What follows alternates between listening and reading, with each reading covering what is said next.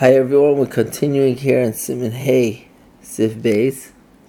What happens if there's a safek, if there's tsayah over there or not? So now this is a safek d'oraisa. It's a din Torah that one's not supposed to speak the Varm Kedusha or even hear the thinking Varm Kedusha in a place where there's tsayah. So if there's a safek, if there's a question whether there is tsayah here or not, this is a safek d'oraisa. And since we know the rule is Savi Daraisa, the Chumrah, one is Makhiv to check to see where the Tayyah is. And the same thing will be by Reich. If there's a reason to be mistapek, a reason to have a safek, that perhaps there's a reich ra within his Fuamis, you should check to see if there is the reich ra within his Fuamis or not. But we must make clear, when we talk about reich ra, there's a difference between a reiach ra sheyesh lo ikar, where the source of the reiach ra is around, to a reiach ra she'en lo ikar, where its source is not around. A reiach ra sheyesh lo ikar, meaning the source of the reiach ra is found over here. That reiach ra is an extension of the source, the extension of the waste, the extension of what's causing the bad smell. Reiach ra she'en lo ikar, the source is not around, that has a din of a reiach ra alone.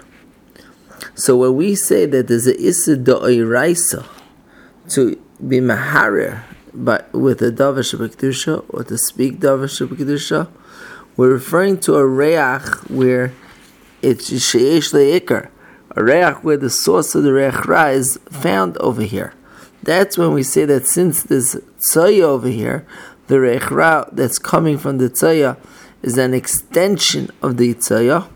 But if there's no tsayah around, even though there's still the din that's also to be meharher in a davar kedusha where there is a reiach ra, but one's hamochiv to be machik for amos from where the reich ends.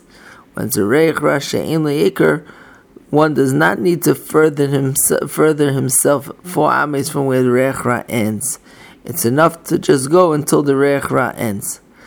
For example, if let's say they changed the baby's diaper in a room, a dirty diaper in the room, and the diaper is still in the room, so then the reiach ra that's coming from this dirty diaper is considered a reiach ra sheyesh lo ikar.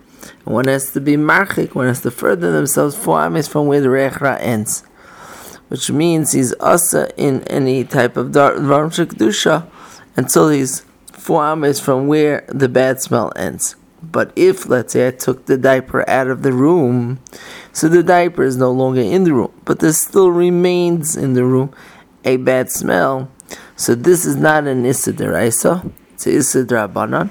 And by issur d'rabbanan, it's also to say or think of the davar shebikdusha where the reiach ra actually is. So once I move further enough that I don't smell the reiach ra, so as long as I'm in a place in the room where I don't smell the reiach ra, so then it'll be Mutta to be meharher or speak in the davar shebikdusha. We do find another kula in the Paiskim, and the difference between the reiach ra she'ishtik or reiach ra she'en lo ikar. Mayat Hashem tomorrow we'll continue with that.